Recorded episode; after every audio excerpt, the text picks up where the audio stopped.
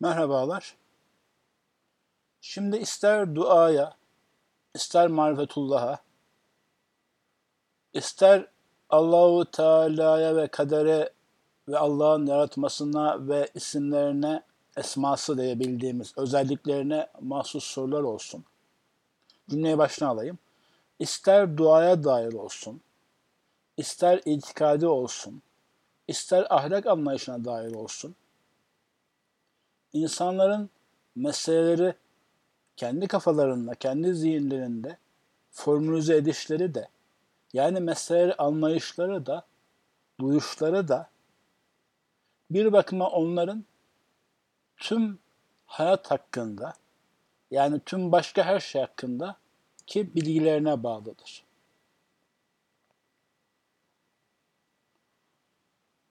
Yani nasıl ki insan mesela bir fiziksel fenomene dair. Diyelim ki dünya-güneş ilişkisine. Hangisi hangisinin etrafına dönüyor, ne oluyor veya bu yer çekimi denen şey nedir, hangi kanunlar etkili. Önce iptidai bir şeyler öğrenir, sonra adım adım öğrendiği formüller genişler. Önce Newton'un tariflerini öğrenir. Onları da önce sadece işte iki çarpma bir bölmeyle hesaplamayı öğrenir. Sonra kafasına bir şeyler oturtur. Sonra belki o Newton'un ortaya koyduğu formülleri derive etmeyi diyeceğim ama ne denir? İspatlamayı yani kendisi çıkarabilmeyi öğrenir, görür. Sonra belki buradaki eksikleri görür veya o mevzuyu daha iyi anladıkça en son birkaç gezegenin keşfedilme sürecini öğrenir. Sonra Einstein dediklerini görür. Onları hesaplamayı öğrenir. Onların mantığını öğrenir ve onların da eğer öğrenebilirse derivation ispatını öğrenir. Ve her kademede daha fazla mesela hem fizik bilmesi ve daha fazla matematik bilmesi gerekir. Bilemiyorum bir örnek şu an dinleyen herkese ulaştı mı da? Allah nedir? Allahu Teala'nın adil olması ne demektir? Kader nedir? Kaderdeki bir şeylerin belirli olması, belirsiz olması ne demektir? Gibi meselelere dair de insanlar önce iptidai bir şeyler öğrenir. İster ilk açtığı basit ilmihal kitabından olsun, ister çocukken ki katıldığı sohbetlerden, din derslerinden olsun. Sonra yavaş yavaş hayatın içerisinde hayata dair bilgisi arttıkça, hayata dair tecrübesi arttıkça ve kendisi daha farklı bir insan oldukça bunlara dair bilgisi, duyuşları artar, değişir. Bu tarz meselelerde yani ister dua olsun, ister Allahu Teala'nın sıfatları olsun, ister kader olsun böyle geniş bir topluluğa konuşmakta şöyle endişe ediyorum. İster istemez farklı yaş ve seviye ve bilgi ve kültürdesiniz. Demin mesela verdiğim örnek bazılarınız için çok basit kaçtı. Hani fiziğe dair verdiğim. Bazılarınız için ise takip etmesi zor kaldığı gibi ki o nihayetinde basit bir açıdan basit bir fizik konusu. Herhangi birinizi anlatmamız, anlatmamız yani neden bahsedip anlatmam bir iki saatten fazlasını almaz. Sizin de anlamanız yani. Ve lakin ancak hayatın içinde hayat tecrübeleriyle kazanılabilecek veyahut da zihinsel bilgi olarak yüzlerce kitaptan sonra üniversitelerden, bir üniversite, iki üniversite, üç üniversite veya master gibi eğitimlerden sonra zihinsel bilgi olarak çokça bilgi ve hayat tecrübesi olarak çokça tecrübe, tecrübeden sonra fark edilebilecek veya anlaşılabilecek veya kıymeti bilinebilecek şeyleri ise anlatmak daha zor oluyor.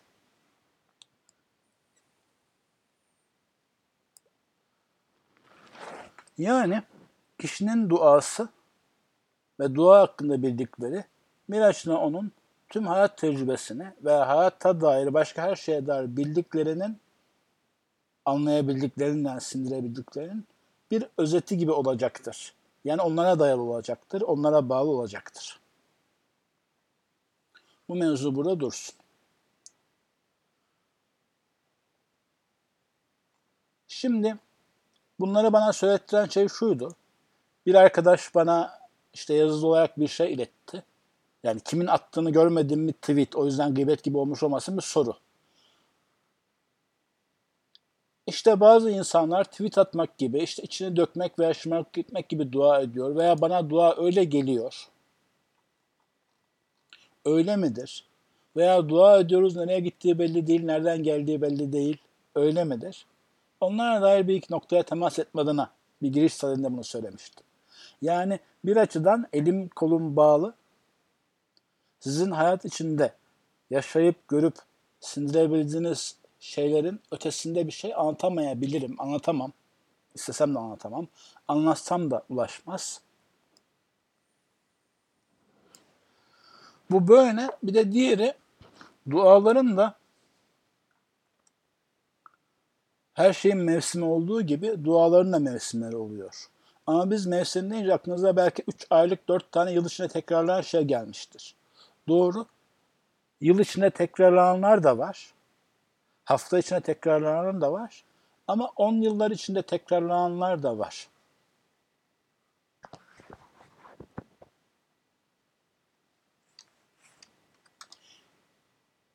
Biz şu günlerde, şu yıllarda sebebini bilemediğim biçimde duaların daha az kabul edildiği bir zamanda yaşıyoruz. Bunu şöyle düşünebilirsiniz. Ettiğiniz dualar sanki 1 bölü 5 ile çarpılıp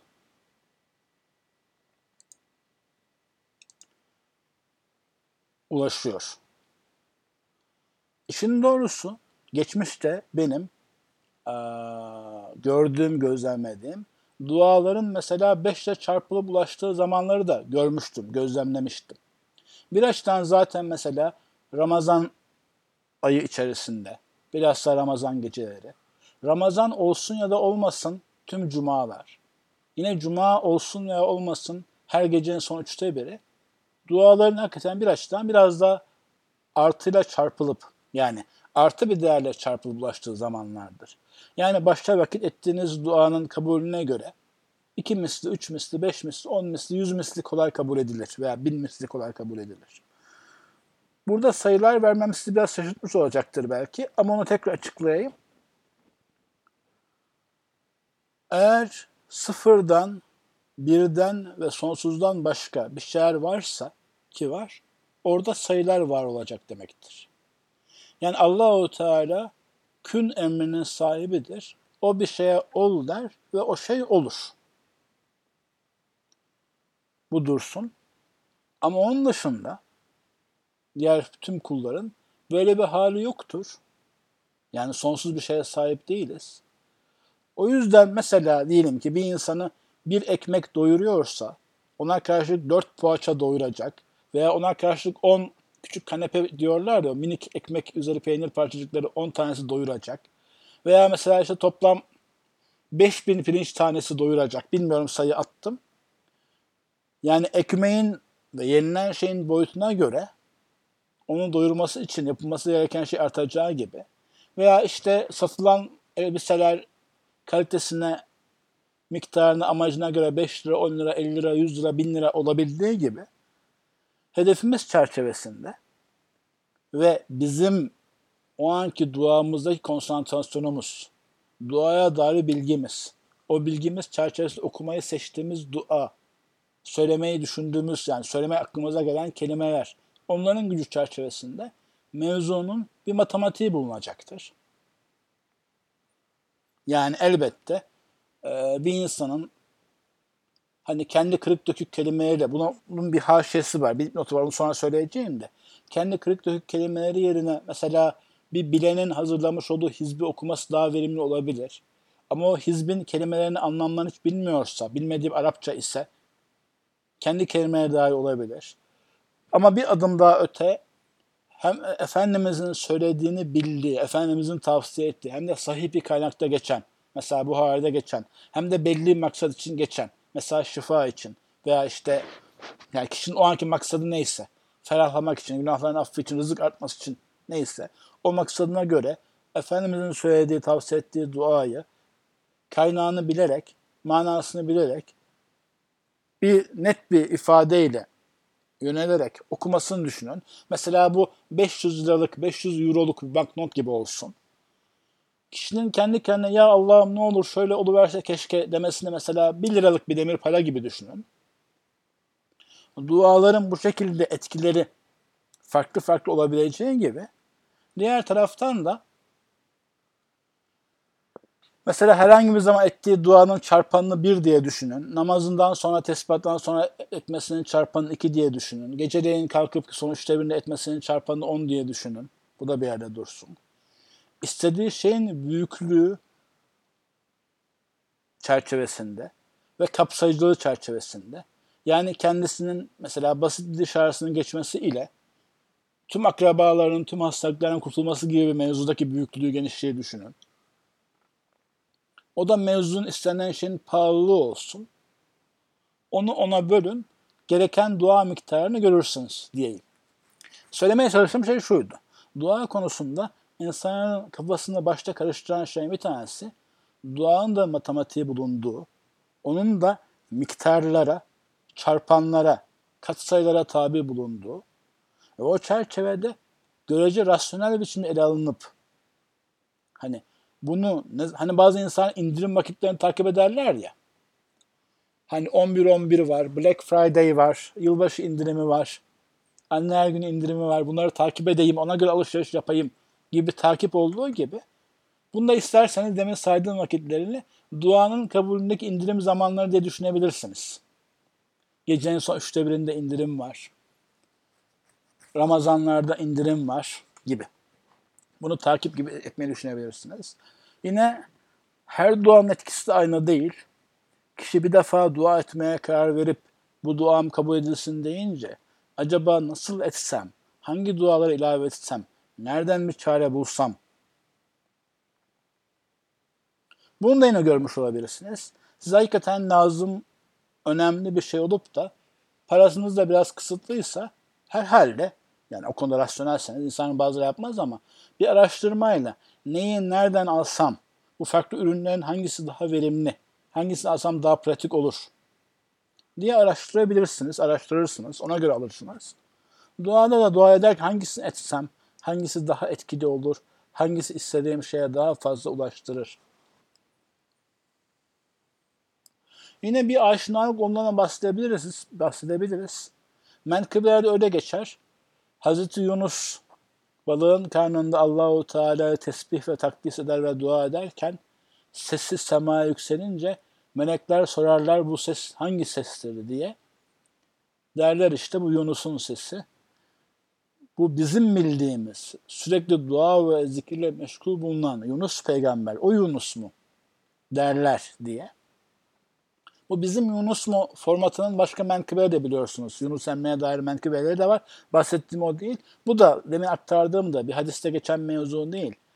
Fakat bir hakikate işaret eden mevzu. O yüzden mesela Bediüzzaman bir yerde bir duaya başlarken, Abdülkadir Geylani'nin çok çok okuduğu bir duaya başlarken öyle söyler. Allah'ım der ben aciz bir insanım fakat sesi sizin katınızda çokça duyulmuş olan Abdülkadir Geylani'nin bu dualarıyla, bu kelimeleriyle ses seslenmek istiyorum. Öyle ifade ediyorum. Tabi bu arada o kelimeleri de yani anlamını bilir, anlamına dahil ediyor da. Evet öyle bir aşinalık da vardır. Mesela aynı duayı bir 10 kere, 100 kere, 1000 kere veya 10 gün, 100 gün, 1000 gün ettikten sonra semalarda sizi tanıyabilirler. O tanımalar çerçevesinde o tanımalar çerçevesinde duanızın kabulü bir adım daha rahat olabilir. Bu çarpan meselesine demin değinmiş, değinmiştim ona bir şey döneceğim. Farklı yerlerden de hani eşim, dostum, akrabalarım arasında kendi arkadaşlar görüşüp bana gelip söyleyenler oluyor. İşte biz bir kardeşle görüştük veya telefonlaştık. İtikadi şüpheli bile başlamış dualara cevap alamadığı için niye? Ben ilk başta şey dedim. Açıdan ters bir zamanı seçmiş dedim. Çünkü bizim daha önceden ettiğimiz ve tabiri caizse ellerimizi daha amin diye yüzümüze sürmeden önce kabulünü gördüğümüz duaların şimdi 3 misli, 5 misli, 10 misli, 20 misli edinince ancak bir etki gösterdiğini görüyoruz. Bunun manevi sebebini bilemeyeceğim. Sadece hani nasıl ki balıkçılar veya işte çobanlar, tarlada uğraşan insanlar o ortamda buluna buluna ve ortamı takip ede ede daha uzaklardan, hani rüzgarın esişinden, bulutların çok uzakta toplanmasından veya başka bazı işaretlerden hava durumunu büyük ölçüde isabetle tahmin edebilirler veya tahmin etmeyi bırakın hissederler yani. Onun gibi biraz yaşın getirdiği mevzuyla farklı bu şekilde dönemler, devreler olduğunu ben de görebiliyorum. Ama hakiki sebebi nedir? Ve bununla bizim için hayır mı murad edilmiştir? Şer mi murad edilmiştir?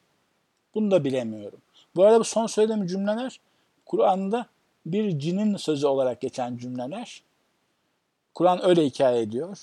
Cinlerden bir güruh vahyin geldiğini görünce arkadaşlarına koşup öyle söylüyor. Böyle bir şeye şahit oldum. Fakat bunun Allahu Teala kullarına hayır mı murad etti, şer mi murad etti bilemiyorum diyor.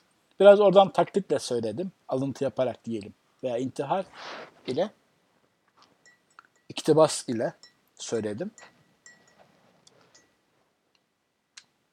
Evet, hoşumuza giden şeyler bizim için şer olabildiği gibi hoşumuza gitmeyen şeyler hayır olabilir. Başka bir hikmete binaen amel defterlerimize çok çok dua birikmesi gerekiyordur. Biz çoğumuzda gafil olarak istediğimiz şey elde eder etmez bıraktığımız için dua etmeyi o konuda ve umumi dualarımız az olduğu için o dua miktarı çoğalsın diye böyle sevk olmuyoruzdur. Veya veya Allahu Teala duanın farklı şekilleri, farklı sesleri vardır. Belki biz bir zamanlar kendimize güvenerek biraz mağrurane yani Allahu Teala bizim yanımızda zaten gibi hissederek dua ediyoruz etmişizdir de vaka onun da bir güzelliği vardır. Yani insanın Allah'a tam tevekkülünün, tam güveninin hani Efendimizin başından geçtiği, geçen vaka gibi seni şimdi kim kurtaracak deyince hiçbir tedirginliğe düşmeden beni Allah kurtaracak diyebilmenin, güvenmenin bir güzelliği vardır. Bu doğru. Fakat insana kula yakışan umumen aciz ve fakr halidir. Böyle korka korka duam kabul edilmeyecek mi acaba? Dün okuduklarından direkt bir sonuç görmedim. Son birkaç ay okuduklarından da az yani hissedebildiğim fayda az oldu. Ama gidecek başka kapım var. Bir şekilde bir daha deneyeyim. Farklı bir daha yalvarayım deyip deyip tekrar dua etmenin ayrı bir hani insana verdiği hal ve amel defterine ayrı bir yansıması vardır. Ve Allahu Teala bizi o yönüyle yine hayra sevk ediyor olabilir. Diğer taraftan şer de olabilir. Yani bazı veballer, bazı bidatlar çok artmışsa, insan umumen ibadeti ve evradu eskarı veya tebliği bırakmışsa, oradan doğan bir ceza da olabilir. Allahu Teala'nın gazabından nimetine sığınırız diyeyim. Allah'tan yine Allah'a sığınırız. Bağışlanmamızı niyaz ederiz. Şimdi demin bir arkadaşın birisi Araf suresinden bir ayet sordu fakat o ayetin mealini bir aktarır mısınız oraya? Ee, hatırımda yok. Temel olarak arkadaşlar duada aşırıya gitmek gibi şey endişe etmenize gerek yok. İstek ve korkunuz ne olursa olsun onu Allahu Teala'ya istediğiniz şekilde istediğiniz kadar arz edebilirsiniz. Arz edebilirsiniz. Ne dilerseniz dileyin, ne isterseniz isteyin. E yani herhangi bir mevzuyu Allahu Teala'ya arz etmekten bir zarar görmezsiniz. Hazreti Ali'ye izafe edilen bir duada şöyle geçer. Şöyle ibare geçer. Ey başka güç sahiplerinin aksine kendisinden ısrarla istenmesi ancak cömertliğini arttıran Rabbim. Evet Allahu Teala öyle hitap ediyor. Bilirsiniz, görmüşsünüzdür ki biz de öyleyiz. Güç ve imkan sahibi, ister zenginlik, ister ilim sahibi olsun, insan üzerinden ısrarla isteyene karşı bir soğukluk hissi vardır. Tamam anladık birader ne söyleyip duruyorsun diyesimiz gelir. Haşa Allahu Teala böyle değildir. Ondan ısrarla istenilmesi güzel bir şeydir. Gizem Efendimiz de buyuruyor, acele edenler dışında herkesin duası kabul edilir diyor. acele etmek nedir ya Resulullah diye soruyorlar. O da cevap veriyor. Efendimiz cevap buyuruyor. Bir insan dua eder eder sonra duam kabul edilmedi, edilmiyor deyip dua etmeyi bırakır. İşte o kişi acele etmiştir diyor. Şimdi arkadaşlar bana sorulan soruyu buraya aktarayım. Bahsettiğim deminki ayet meali aktarılmış. Burada arkadaşlar bir evvela ayete verilmiş yanlış mana var diyeceğim. Nasıl yani? Rab, Rabbinize alçak gönüllülükle ve için için dua edin. Ud'u rabbekum tadarruan ve hufyen ve hufyeten. İnnehu la yuhibbul mu'tedin. Allahu Teala tadarru ile ve gizlice dua edin. İnnehu la yuhibbul mu'tedin. Benim bu ayetle anladığım Allahu Teala haddi aşanları sevmezden anladığım mevzu aslında Allahu Teala dua edilmemesini sevmez. Bu mevzuya dair hadisten bir tek şey hatırlıyorum. O da zikir mevzusunda bir mevzu. Ashab şehir dışındayken yani sefer esnasındayken zikirlerini ve tesbihlerini sesli olarak yani bizim cehri dediğimiz bir şekilde yaparlardı. Bu konuda yine bir sefer, bir sefer esnasında sahabeden bazıları tabiri caizse coşkuya kapılıyor ve çok yüksek sesle söylemeye başlıyorlar.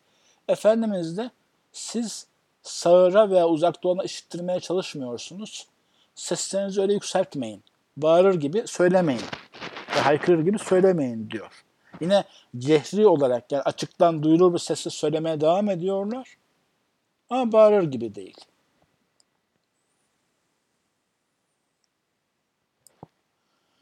Tekrar edeyim arkadaşlar. Bir insan istediği şeyi Allah'tan istiyor ise yani ben kulum, her mevzuya gücüm yetmez. Allahu Teala'nın ise gücü yeter. O şu anda beni duymaktadır ve beni kale alacak bir şefkati vardır. Bir şey etrafını çevirmeye başladım, çevirmeye çalıştım. Yani bir insana bir insan dedim ama bir, bir yerden bir şey isteyebilmesi için ne gerekir? Bu istek mesela e-mail olmuş olsun veya söylemiş olun veya telefon etmiş olun. Karşı tarafa mesajınız ulaşacak ve o size karşı öyle ya da böyle bir şefkati, bir ilgisi var ve aynı zamanda imkanı var. Duyabilen veya sizi görebilen, halinizden haberdar olan, duanızı işitecek olan ve sizi az veya çok kale alacak, kale alıyor olan ve vermek imkanı olan. Buna ekstradan bir de belli miktar, yani insandan konuşuyorum onu da o örnekle anlayacağız. Belli miktar zeka ve ilimi de düşünürsünüz. Yani mesela örnek vereyim. Siz hakikaten seven birisi olsun, size ilgilenmesi olsun. Mesela zengin bir köylü dayınız olsun.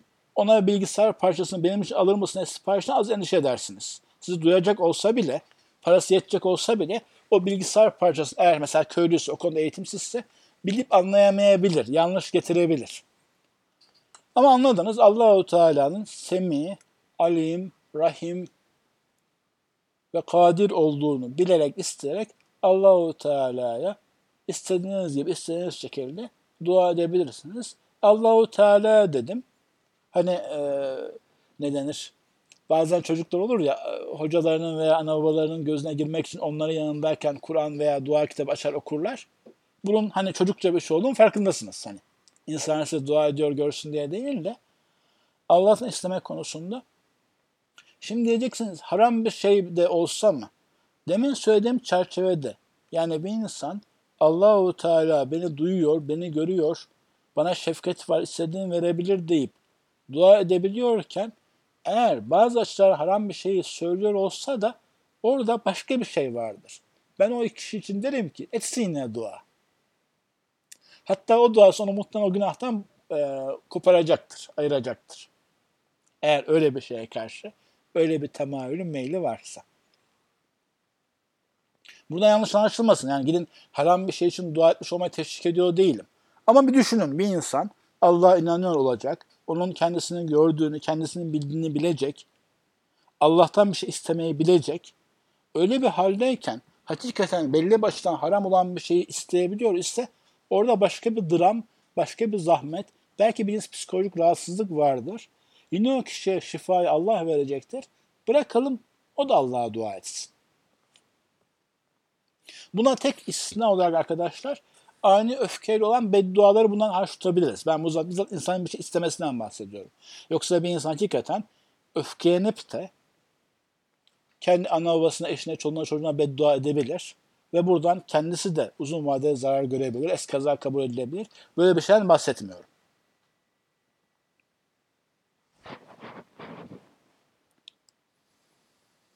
Yani mesela şaşkınca bir insan paraya ihtiyacı varken milli piyango bileti almışsa mesela Allah'ım ne olur buna çıksın diye otursa, vakalar okusa veya başka güzel dualarla Allah'ım ne olur bana piyango bileti çıksın diye samimi bana dua etse ben yine bunda problem görmem. Şu manada problem görmem. Yani kimseye bunu tavsiye ediyor değilim. Demin söylediğimi daha tekrar edeyim. Yani öyle bir insan kendi şaşkınlığı içerisinde öyle bir yol bulmuş. Dışarıdan bakıyorum o insana. O insanın hani hoş görürüm. Zira gitmiş ellerini öyle de böyle Allah'a açmış. Derdini anlatıyor. Belki diyor ki Allah'ım ben şöyle fakirim bu paraya çok ihtiyacım var ne olur diyor. Ve sonra belli zikirleri ediyor. Mesela belki ya Vehhab diyor ya Fettah diyor. Oradan o irtibatı yine Allah'ı Allahu Teala kurmuş olması onu bir yerlere getirecektir. Ya da söyle söyleyeyim. İki insan, ikisi de milli piyango bileti veya işte öyle bir kumar bileti almış olsunlar. Hangisi de spor toto, loto. Tam takip etmiyorum onları da. E, almış olsunlar. Bunların içinden dua ediyor olan etmiyor olana göre daha iyi bir durumdadır. O yüzden dua ediniz istediğiniz şeyler için. Dua etmekten kimse bedbaht olmamıştır. Diyelim ki o iki nokta dışında.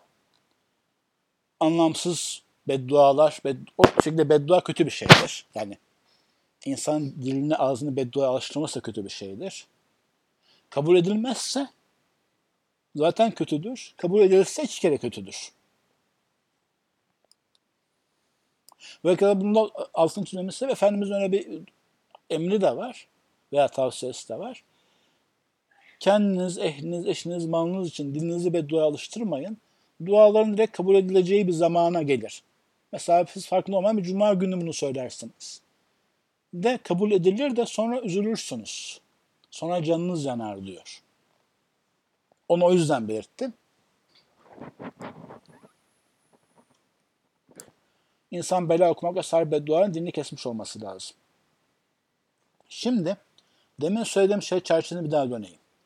Aslında genel olarak o kadar materyalist bir çağda yaşıyoruz ki ve insanlar aslında Allahu Teala'nın ilmi, kudreti, o dilemeden hiçbir şeyin olmayacağı gibi kavramlar konusunda o kadar cahil ki bu da insanlar derken kendisini dindar sayan, yani hayatında az veya çok namaz, oruç, dua, tesettür vesaire bundan insanları kastediyorum. Bu mevzular bir açıdan o kadar yabani mevzular ki herhangi bir ihtiyacı olduğu vakit onun için dua eden insan sayısı pek azdır. Yani namazdan ve tesbihattan sonra ellerini açıp birkaç kelime mırıldanırlar. Ama mesela şöyle bir örnek vereyim. Ya işte bir işe ihtiyacımız var. Falanca insanı tanıdığı varmış. Onunla görüşelim de ondan bir selam götürelim. Veya işte bir doktor lazım olur, bir tamirci lazım olur. Arkadaşlarına sorarsınız ya tanıdığınız birisi var mı? Hem işini güzel yapacak hem bize fiyatta bir ikramda bulunacak. İnsanların bu kadar soruşturduğu kadar bile dua ettiklerini görmedim ben. Genel olarak görmedim yani.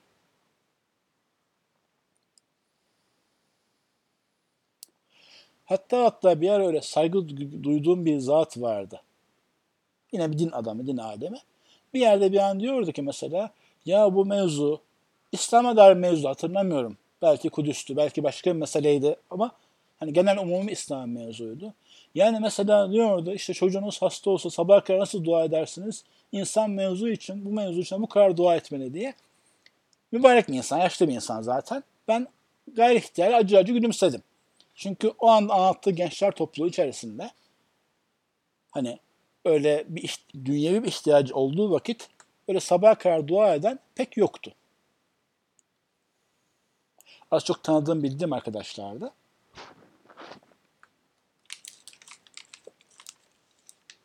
Bu çerçevede demin söylediğim şey o yüzden söyledim. Bir insan rızkı Allah verir. O dilemedikçe olmaz. O dilerse katiyen olur. Şifayı da Allah verir. Eşler arası geçimi de o yaratır. İki insan birbirini beğenmesini sağlayan da odur. Ve araya ülfet sıcaklık yaratan da odur. İnsanların bir şey öğrenmesini sağlayan da odur. İnsana bir yere hapseden, işte şartlar itibariyle diyelim ki hasta olup yatalak olup yatağa hapseden de odur. İnsana özgürlük veren de odur.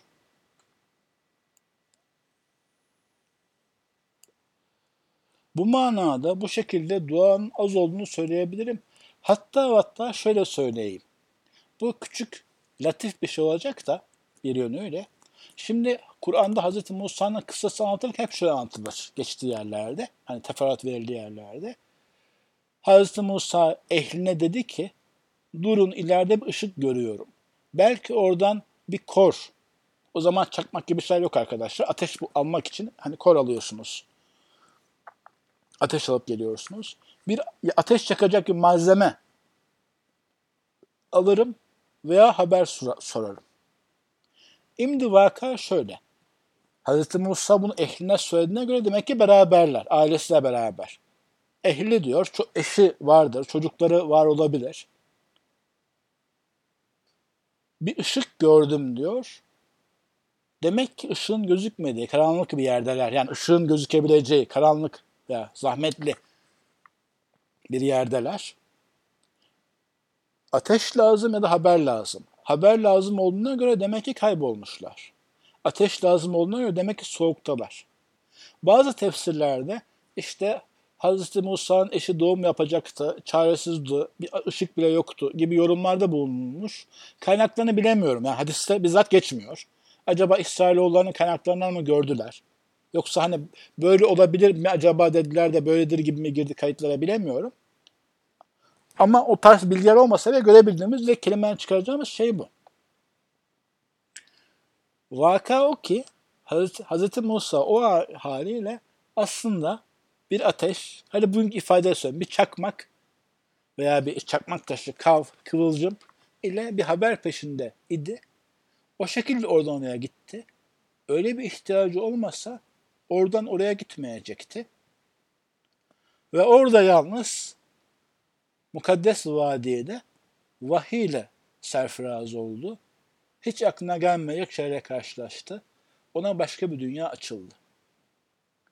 Bu çerçevede arkadaşlar az veya çok imanlı bulunan insanlara hayatlarının belli bir devresinde ilk gençlik diyebiliriz. İşte 15-25 yaşlar arası diyelim.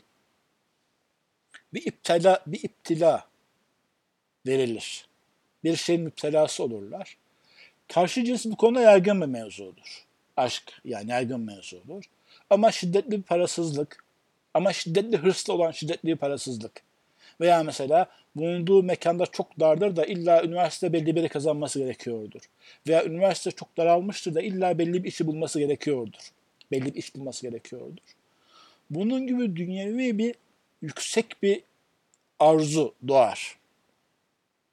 İnsan gençken de ancak böyle şeyler için güçlü arzular du- du- duyabilir. Ve bu güçlü arzular çerçevesinde dua etmeye başlar. Yani Leyla için dua eder veya işte hazine için dua eder, iş için dua eder. Bu aşkla, o ihtirasla, o hırsla diyeyim yani. Gerçekten güzel dualar karşısına çıkar. Ve kendisi hani Leyla'ya söylediğini zannetmektedir. Ama o şekilde aslında avlanmıştır. Derken o hırsıyla, o devamıyla ona duadan pek çok kapılar açılır. Yani normal şartlar diyelim ki bir ay, iki ay, üç ay, dört ay belli mevzuda dua edemeyecek, zihni oturtamayacak bir insan işte paraya çok sıkıştığı için veya hastalık onu çok daralttığı için veya kaçabilmek bir şeyden kaçabilmek için veya Leyla'sına kavuşmak için çokça dua eder de bu şekilde hiç dua etmezlerden dua edenler arasına girer. Ve bu arada diyelim ki mesela işte e, 70 bin Fatiha okursan ne olsun? İstediğin işi bulursun demişlerdir de o, o iş niyetiyle 70 bin Fatiha okumuştur ama o Fatihalar ona pek çok farklı fetihler açılımlar ruhuna ve kalbine yani nasip etmiştir. Buraya nereden gelmiştik vakada? Çoğu insanın dua etmeyen bahsediyordum. Orada bahsederken bu nimetlerden bahsetmek istedim. Ki zaten yine bir hadisin de tefsirini yaptım sayılır. Kime dua kapısı açılmışsa ona çokça hayır kapısı, çok hayır kapısı açılmış demektir. Çoku yanlış söyledim arkadaşlar. Kime dua kapısı açılmış ise ona hayırdan kapılar açılmış demektir. Çok kelimesi başka bir metindeydi. Kime fıkıh verilmişse ona çokça hayır verilmiştir. An o hadise dilim takıldı. Neyse onu da söylemiş zikretmiş olayım da. Ama bahsettiğimiz hadis kime dua kapısı açılmışsa ona büyük hayır kapısı açılmıştır. Şimdi bu arada bir kardeş de duada tevessülden bahsetti. Bu mevzunun iki tarafı var. Şöyle ki, azıcık zihninizi dağıtmış olacağım ama mevzu açıklayayım.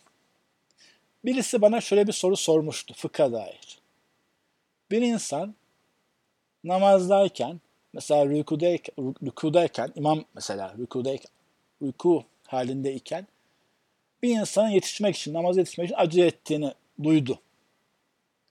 Onun için beklemesi mi iyidir, beklememesi mi iyidir diye. Bu soru beni gülümsetti şu yüzden. Bir taraftan bakarsanız namazda Allah'a karşı eğilmiş vaziyetteyken başka bir insanı düşünmek, sanki onun beklemesini, gelmesini beklemek, ona itaat gibi bir şey, sanki tamamen şirk gibi şirk gibi gözüküyor bir tarafıyla. Diğer tarafıyla ise gayet tabii bir din kardeşine yardım, yardımcı olmak var.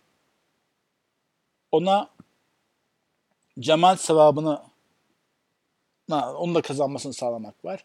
Bir de bilhassa ilk rekatın mesela daha rükusu ise başından beri katılmış gibi sevap kazanacak. Bu da var. Hangisini söylersiniz? Hangisi makuldür? Bunu bana soran kişiye dedim. Kitaplar ne diyor? Kitaplar diyor caizdir ve müstehaptırdan haramdır akar bir sürü şey söylüyor. Bağlantıyı şöyle kuracağım arkadaşlar. Bir an düşünmüşsünüzdür siz de. O veya bu daha makul gelmiştir. İşin doğrusu ikisi de makuldür. Eğer insan o rükû halindeyken ben Allah'ın karşısındayım, başka bir insan duymayamam lazım hissi gelirse bekleyemesi daha güzeldir. Eğer o kardeşe yardımcı olayım hissi gelirse beklemesi daha güzeldir. İkinci ilk, ilk kısmı zaten anlaşılır gibi bir şeydir. İkinci kısım içinse Efendimizin o hadisini hatırlarsanız diyor ki bazen namazı uzatmak istiyorum ama işte ağlayan bebekler, hani annesini bekleyen çocuklar veya yaşlı hasta insan aklıma geliyor ve uzatmıyorum diyor. Tam bu aynı şey değil ama Efendimizin de namaz sırasındayken bir ağlayan bebeğin annesine şefkat ettiğini veya çocuğa şefkat ettiğini veya yaşlı hasta insan şefkat ettiği için namazı daha kısalttığını öğrenmiş oluyoruz. Demek öyle mütalalar namazın bize aslında zarar vermiyor.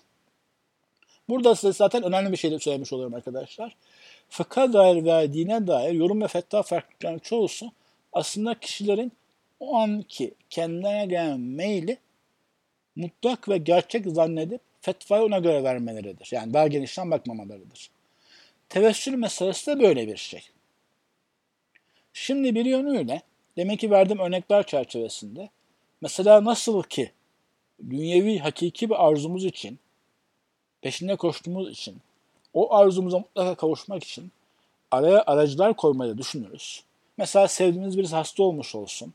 Bu konuda önemli onu en iyi denecek doktor olmuş olsun. Ama doktorun mesaisi dolu olmuş olsun. Telefonlara bakmıyor, ulaşamıyor olsun. Fakat bir tanıdığımızın tanıdığı vasıtasıyla onu araya koyarak doktorla görüşmek mümkün olsun. Yaparız. Onu araya öyle koyarız, koşturmaya çalışırız. Falan yerin selamını götürmeye çalışırız. Bir şey hakikaten ulaşmak istiyorsak aracılardan faydalanırız ve bu bizi rahatsız etmez. Aynı elimiz bir yere yetişmediği vakit sandalyeye çıkıp yetişmeye çalışmamız gibi. O çerçevede bir insanın gerçekten Allahu Teala'dan güçlü bir isteği varken bir an ya ben kimim ki Allahu Teala ulaşabilsin. Doğru o her şeyi duyar. Benim sesini duymaktadır ama benim öyle kendime dair bir güvenim yok. Fakat Efendimizin adını zikredersem o bize gönderilmiş elçidir. Efendimiz Allah'ın Habibidir. O onu sever onun içinde bulunduğu, onun adının olduğu şehirde sever. dese veyahut da bunun çerçevede Allahu Teala'nın sevdiği başka şeyler vardır. Allahu Teala Kabe'yi sever, bize gönderdiği vahiy Kur'an'ı sever, ömrünü tebliğle, geçir, tebliğle geçirmiş insanları, şehitleri sever. Allah'ım ne olur o şuhadanın hatırı için benim bir kıymetim yok ama veya benim bu kırık dökük kelimelerim bir mana ifade etmez ama senin için, senin gözünden mana ifade edecek ne varsa ya Rab manasına bir insan bir şeyler tevessül ediyorsa ettiği zaman bu hani zarar en azından kötü bir şey değildir. Ve kendi o insanın çaresizlik hissetmesi adına da güzel bir şeydir. Ve bu arada biz tevazuyla öğrenmesi adına. Yani ben kendi başıma hiçim ama Efendimiz var. Veya Efendimizin e, varisi olduğunu düşündüğü kim varsa kendi meşrebine göre ister İmam-ı Azam der, ister Bediüzzaman der, ister Mevlana Halidi Bağdadi der. Böylece böyle bir tevessül aynı zamanda mesela bir sonraki seferinde yani Mevlana Halidi Bağdadi'nin evradını veya Bediüzzaman'ın kitaplarını okurken daha mütevazi davranmış olur. Çünkü onun vesile kılmış, onlardan daha fazla faydalanabilir. Ama diğer taraftan, ama diğer taraftan başka bir insana şöyle hissedebilir. Ben Allahu Teala baskı mı yapmış olabileceğim ki Allah dilerse benim duamı kabul eder. Dilemezse etmez onu zaten zorlayamam. Ben elimden geldiğince kendim yalvarırım. Mevzu Allahu Teala ile benim aramdadır. O çerçevede karşımda Allahu Teala varken ben herhangi başka bir kulun adını yine Efendimiz buna dahil etmiyoruz buna dahil. Mesela değilim ki. Niye mesela bir başka bir kişiden Bediüzzaman'a bahsetmiş olayım ki? Bizzat Allah'ın huzurundayım. Yani kalkıp da mesela bir padişahın huzuruna çıkıp da veya işte Cumhurbaşkanı huzuruna çıkıp da ya özel kalem müdürü de böyle demişti. Buranın kapıcısı da şöyle demiş demenin ne alemi var? diye de düşünebilir. E kişi böyle düşünmüşse, bu hislere girmişse de onun herhangi bir şeye tevessül etmesi makul olmayacaktır. Hangisi doğru diyeceksiniz? Bunun ikisi de arkadaşlar doğru olan tarafları var. Zira insan hani mevsime, mevsimlerden bahsetmiştim. Onun gibi insanın kalbindeki haller farklı farklıdır. Bazen öyle bir hal ona daha makul gelir. Bazen böyle bir hal daha makul gelir. Bazen mesela demek ki namaz meselesi olduğu gibi kendi içine derinleşmiştir de Allahu Teala'nın direkt karşısında gibi hissediyordur. O zaman o farklı olur. Diğerinde ise insanlara sevindirme, insan hizmet etme gibi kavram etkili olmuş, öyle bir halden geçiyordur. O daha doğru olur. Bu manada da bu manada da bazı e, tevessül meselesinde her ikisi de makul olabilir. Efendimizin hayatında öğrettiği bir tevessül duası var. Bir insana duasında Allah'ım Efendimizin senin yanında bulunan değeri için e, bunu kabul et gibi bir şey söyleyebiliyor. Pardon, söylemeyi öğretiyor. Yani böyle bir şey söylenebiliyor. Bu konuda tevhid konusunda çok titiz insanlar mevzuda biraz şirk kokusu sezmişler. Şimdi genelde yani bir insan ellerini Allah'a açıp Allah'tan bir şey istiyorsa oraya pek şirk bulaşmaz. Ama demin söylediğim gibi çaresizlik bulaşır. Yani ne yapayım edeyim de bu arzumu Allahu Teala'nın bahşetmesini sağlayayım. Haşa Allahu Teala'yı tehdit edemem. Haşa Allahu Teala ile pazarlık yapamam. Yani onun olmayan bir şey ona vermeyi zaten teklif edemem. Herhangi bir adak adasam o da zaten makul değil. O ne olacak? Mesela Allah'ım bu duamı kabul et işte bundan sonra diyelim ki her gün 5 sayfa Kur'an okuyacağım desem. O zaten benim için. Hani bundan ancak ben fayda sağlarım yani. Hem de onun için de yine Allah'ın yardımına muhtacım. Yine demem lazım ki mesela Allah'ım günde 5 sayfa Kur'an okumam için bana yardımcı ol. Yine yine dua etmem lazım. Ne yapabilirim ki Allahu Teala ikna edebileyim? Genelde tevessül denen şey böyle bir çaresizlikten doğuyor. Genelde. Genelde dedim nadiren insanın gözleri kamaşabiliyor. Onu daha çok mesela türbelerde, yatırlarda işte burada edilen dua mutlaka kabul edilir veya işte bizim şeyhimiz beni zaten her türlü kurtaracak gibi bazı gafletler görebilirsiniz. Onlar da özel gafletler. Ona girmeyeceğim. Hakkı meselesine gelince de yine orada iki bakış açısı var. Bazıları Allah'ın Kur'an hakkı için veya işte bu okunan evrad ve evra, bu evrad içerisinde var olan hakikatlerin hakkı için kelimesine bazıları onlarda var olan hakikat ve onların senin katındaki değeri diye anlamış. O yüzden demiş ki güzeldir. Bazıları ise Allahu Teala'nın hak talep etmek gibi anlamış. O açıdan da edepsizlik gibi hissetmiş. Evet öyle bir his varsa o kötü bir şeydir. Yani Allah'ım bu yaptığım şey veya işte bu senin katında mutlak değerli bir şey. O yüzden sen de vermek zorundasın filan gibi söyleniyorsa ben yine zannetmiyorum dua eden bir insanın böyle bir halde bulunabileceği ama anlık gafletler doğabilir. Öyle manada bunun hakkı için deniyorsa bu abes bir şey zaten. Hani şey gibi hani mesela anneler çocuklar derler ya sütümün hakkı için bunu böyle yap filan gibi. O manada Allahu Teala bir şey söylememiz zaten mümkün değil. Ama eskaza öyle bir mana kastediyorsa bu abes, caiz de değil. Ama diğeri Allah'ım sen de senin katında bunun bir değeri olduğunu düşünüyorum. Öyle öğrendim. Diğer taraftan Efendimiz buna dair bir menkıbeyi anlatır biliyorsunuz. Bir sohbette vefa meselesine dair anlatısına azıcık değinmiştim. Kısaca şimdi hatırlatayım. Efendimiz anlatıyor geçmiş kavimler üç insan yolculukları sırasında yağmur yağınca mağaraya sığınırlar. Bir şekilde bir heyelan olur. Bir mağaranın kapısını bir kaya kapatır. İtti, ittirmeye çalışırlar, çıkamazlar. Sonra derler Allah katına değerli olabileceğini düşündüğümüz bir şeyleri söyleyelim, amellerimizi söyleyelim de bunlarla Allah'tan kurtulmamızı dileyelim. İşte birisi kendi yanında çalışan bir işçinin alacağını almadan gitmiş bir işçinin kendisinin yanında kalmış parasına karşı gösterdiği vefadan bahseder. Diğeri işte yaşlı ana babasına yaptığı bir iyilikten, kendisini zorlayan bir iyilikten bahseder. Diğeri iffete dair bir şey anlatır. Ve her birisinde kaya birazcık kımıldan ama geçebilecekleri kadar değil. Üçüncüsünden sonra çıkar, çıkar gibi olurlar. Şimdi ben buna menkıbe veya kıssa diye söylüyorum. Efendimiz geçmiş kavimlerde bu oldu diye anlatıyor. Doğru. Mevzunun tabiri caiz ezoterik manaları da var. Yani bize anlattığı Allahu Teala'nın vefaya kıymet vermesi Allah katında kıymetli ameller nelerdir? Böyle bir öğret öğretisi de var kabul. Ama ama en netice itibariyle dualarımız kabul edilsin diye şu ameli işlemiştik. Allah'ım onun senin katında bir kıymet olduğunu düşünüyoruz. O kıymet çerçevesinde bizi buradan azat et diye dua etmişler.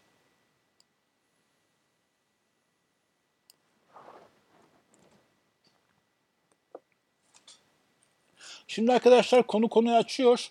Konular birbirine bağlanmasından az e, zahmet çıkabiliyor. Ben yine aynı şeyi söylemiş olayım. Duadan bahsedecektim. Biraz da gelen sorular çerçevesinde duadan umumen bahsettim. Allahu Teala'dan maddi manevi bir şeyleri ısrarla isteyen, ellerini açan, Allah'ım ne olur ver diyen, hele bu sözlerini daha güzel kelimeler bulayım deyip de Kur'an'daki dualarla süsleyen desem tam olmayacak, zenginleştiren diyeyim. Ve Efendimizin öğrettiği gibi dua etmek için Efendimiz dua, Efendimizin dualarından faydalanan veyahut da yine ayetlerden Efendimizin dualarından derlenmiş bulunan evliyanın büyüklerin hazırladığı hiziplerden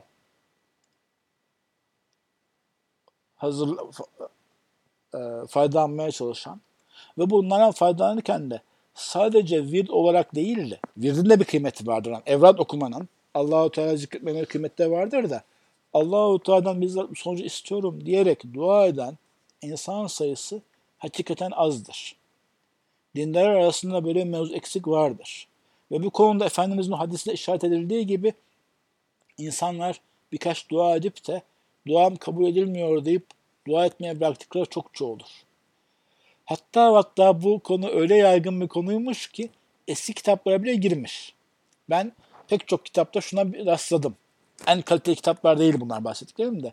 İnsan Allah'tan bir şey ısrarla istememeli. Çünkü verilmeyince Allah'a küsebilir.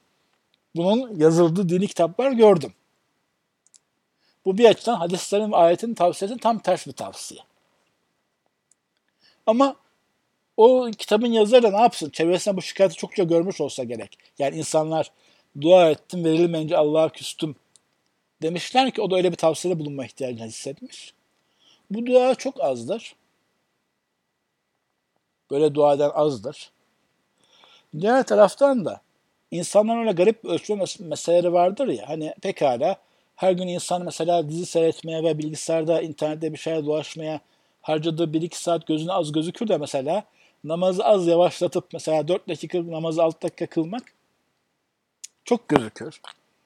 Veya her şeye vakit buluruz veya tesbihata pek vakit bulamayız ya. Bunun gibi meselelerden insan genelde günde 20 dakika yarım saat dua eden bir insan kendisini öyle çok dua etmiş gibi hissedebiliyor. Ama her gün bir saat dizi izleyen bir insan kendisini az dizi izliyor. Veya işte işleri bittikten sonra iki saat bilgisayar oynayan bir insan kendisini ya işte işlerim bitti bir kafamı dinlendiriyorum azıcık bir şey oynuyorum diyebiliyor. Burada aman onlar olmasın derdine değilim. Sadece şeyi hatırlattım. Az dua edip onu çok dua etmiş gibi hissetme gibi zahmetimiz olabiliyor. Onun altını çizmeye çalıştım.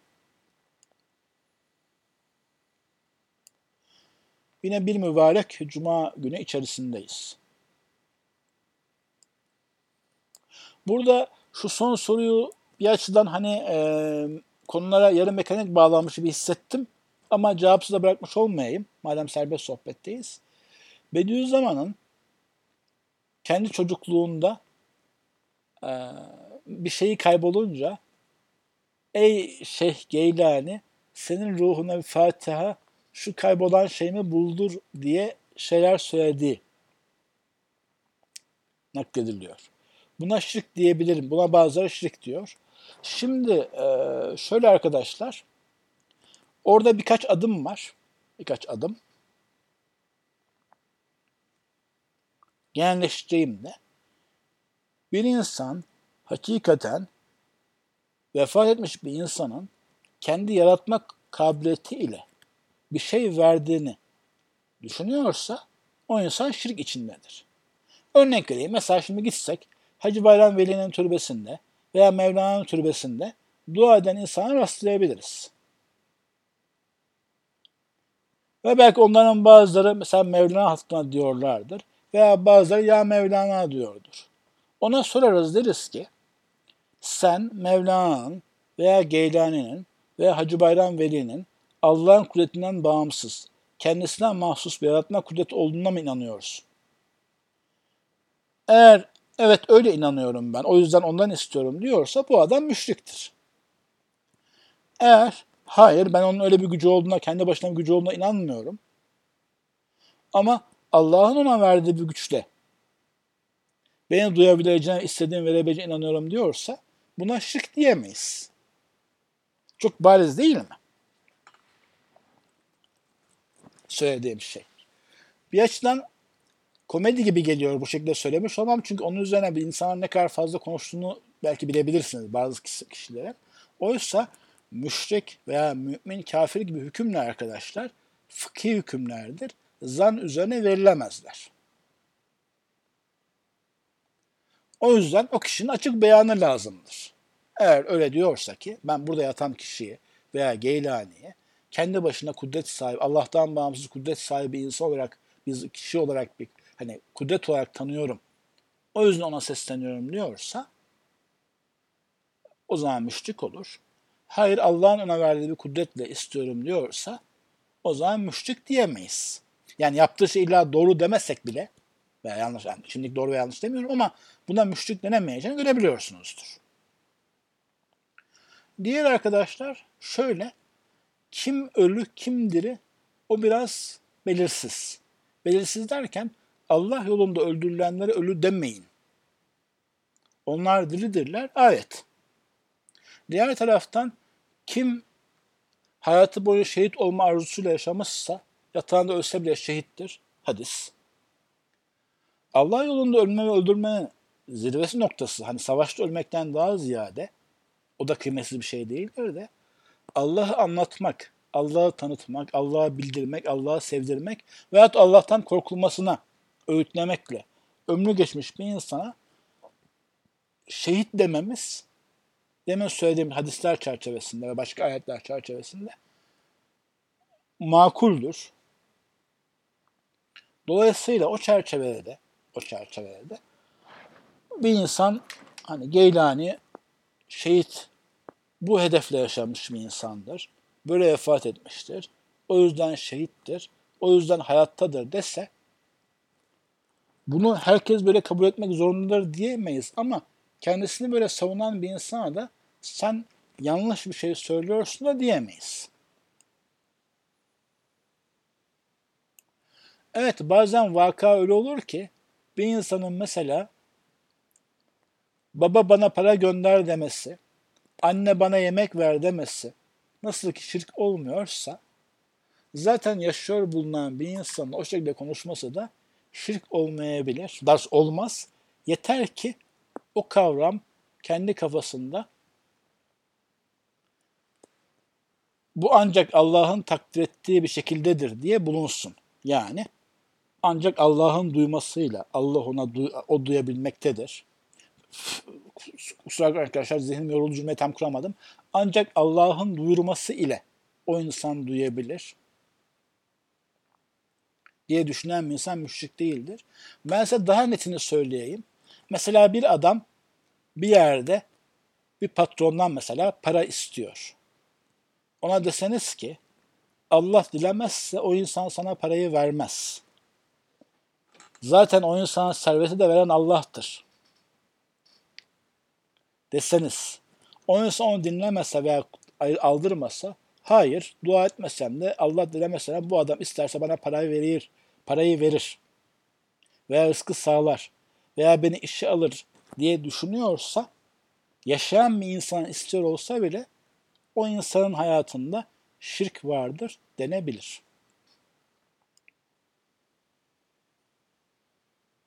Yani bizzat dünyadaki esbaba Allahu Teala'yı hiç hatırlamadan, asıl kudretin Allah'tan geldiğini düşünmeden başvuran bir insana şirk bulaşmıştır diyebiliriz. Ben direkt olarak müşrik olur dinden çıkar gibi şeyler söylemeyi sevmiyorum. Bunlar sevmiyorum derken ciddi hükümler. Mahkemede değerlendirircesine delillerle, açık ifadelerle ancak hüküm verilebilir. Ama şirk bulaştı diyebiliriz. Ve diğer taraftan da bir insan Allah'ın duyurmasıyla Allah'ın dilemesiyle Allahu Teala benim sesimi mesela diyelim ki Hacı Bayram Veli'ye duyurabilir diye inanıyorsa o anda şirk bulaşmış diyemeyiz.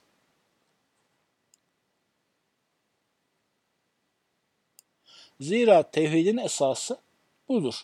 Asıl kudretin, asıl dilemenin, asıl meşiyetin Allah'ın elinde olduğunu bilinmez. O yüzden, o yüzden aslında çoğu insan şirke dünyevi işlerdeyken bulaşır. Yani insanlar ey filan bana para ver demezler de falancadan veya falanca şirketten falanca kurumdan para almaya çalışırken aslında çoğu zaman dünyevi olarak yani daha fazla şirk düşüncene girerler. Çünkü Allahu Teala'nın dileği olmasını onun istemesiyle olduğunu hemen hiç iade etmezler, hatırlamazlar, düşünmezler. Hatta kabul etmezler.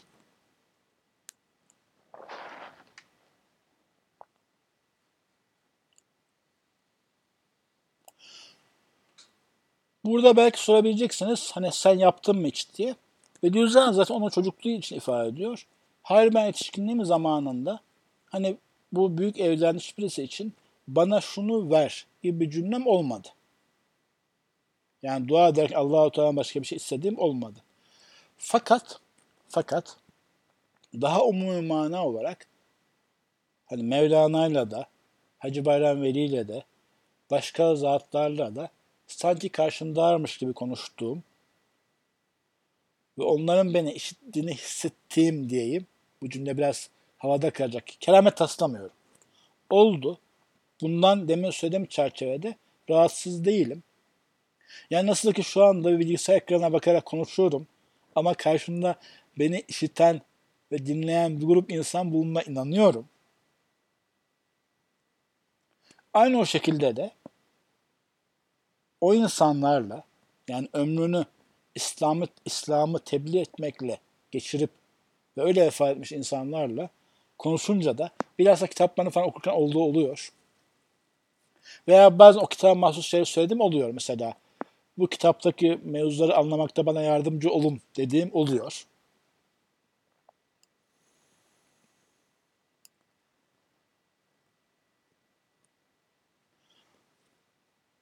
Bunu niye paylaştım bilemiyorum. Biraz serbest zamanın ilerlemesi. Belki bir kaydı koymayabilirim o yüzden.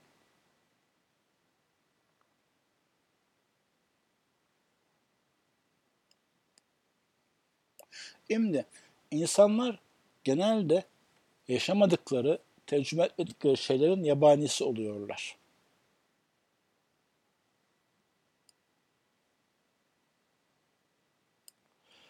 Ömürlerini, hayatlarını maddenin bazı darlıklarına hapsetmiş, öyle geçirmiş, öyle geçiren insanlar var.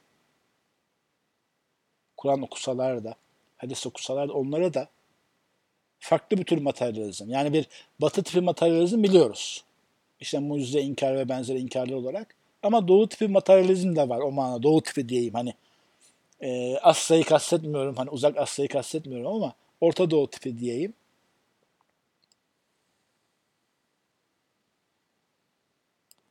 Öyle materyalizm, materyalizm de var.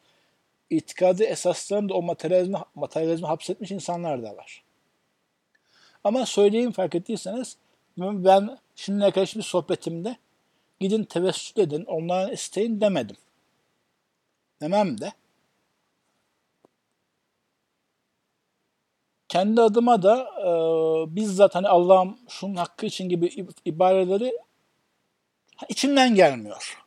Makul bulmuyorum diye, demeyeyim.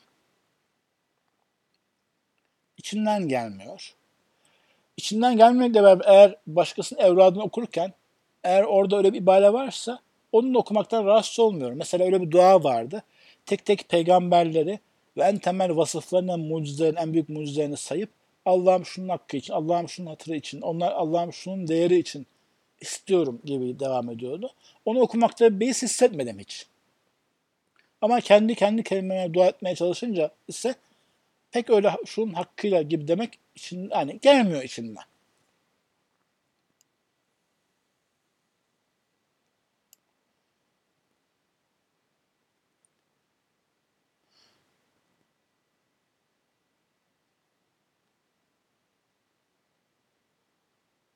Evet, onu söyleyeyim. Yani mesela şu anda benimle farklı bir ülkede var olan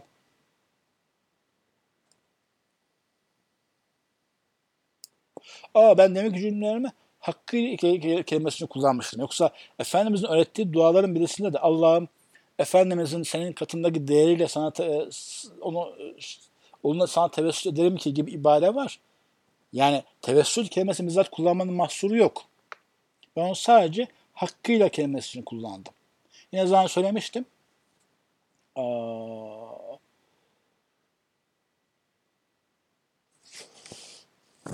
zaten mevcut dualarda olunca bir rahatsızlığım olmuyor. Okuyorum. Celcut'un herhangi bir beytinde bana uymadığını hissettim olmadı hani.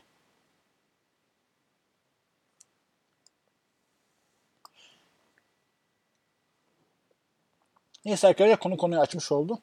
Allahu Teala bizzat kendisinden onun kudretine güvenerek bize şefkatini bilerek tabii ki bizi işittiğine tam itimat ederek istemek lazım. İsterken de isterken de Allahu Teala'ya ne yapsak, ne söylesek, hangi kelimeyi bulsak, hangi dua etsek de Allahu Teala'yı razı edebilsek, yani dediğimizi vermesine razı edebilsek diye uğraşmak lazım. Yani dinin ucuyla gibi değil, ya bu da ibadettir deyip söyleyip kapatmak değil, hakikaten istemek lazım. O isteme çerçevesine girerseniz zaten bir şeye tevessül ettiğinizi göreceksiniz. İster istemez edeceksiniz. Bazen o Efendimizin anlattığı menkıbedeki insanlar gibi olacaksınız. Bazen tüm kıymetli şeyleri söyleyeceksiniz. Bazen de ah Allah'ım keşke senin karşına bir kıymetim olsaydı da duam kabul edilseydi diyeceksiniz. Veya ne olur ya Rab Adem'e öğrettiğin gibi bana da bazı kelimeler öğret ki, ilka et ki onlarla sana dua edeyim ki duam kabul edilebilsin diyeceksiniz.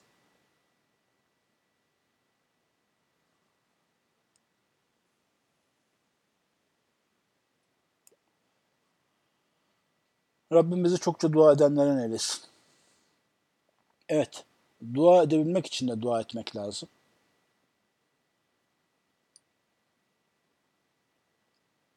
Amin. Baki selamlar.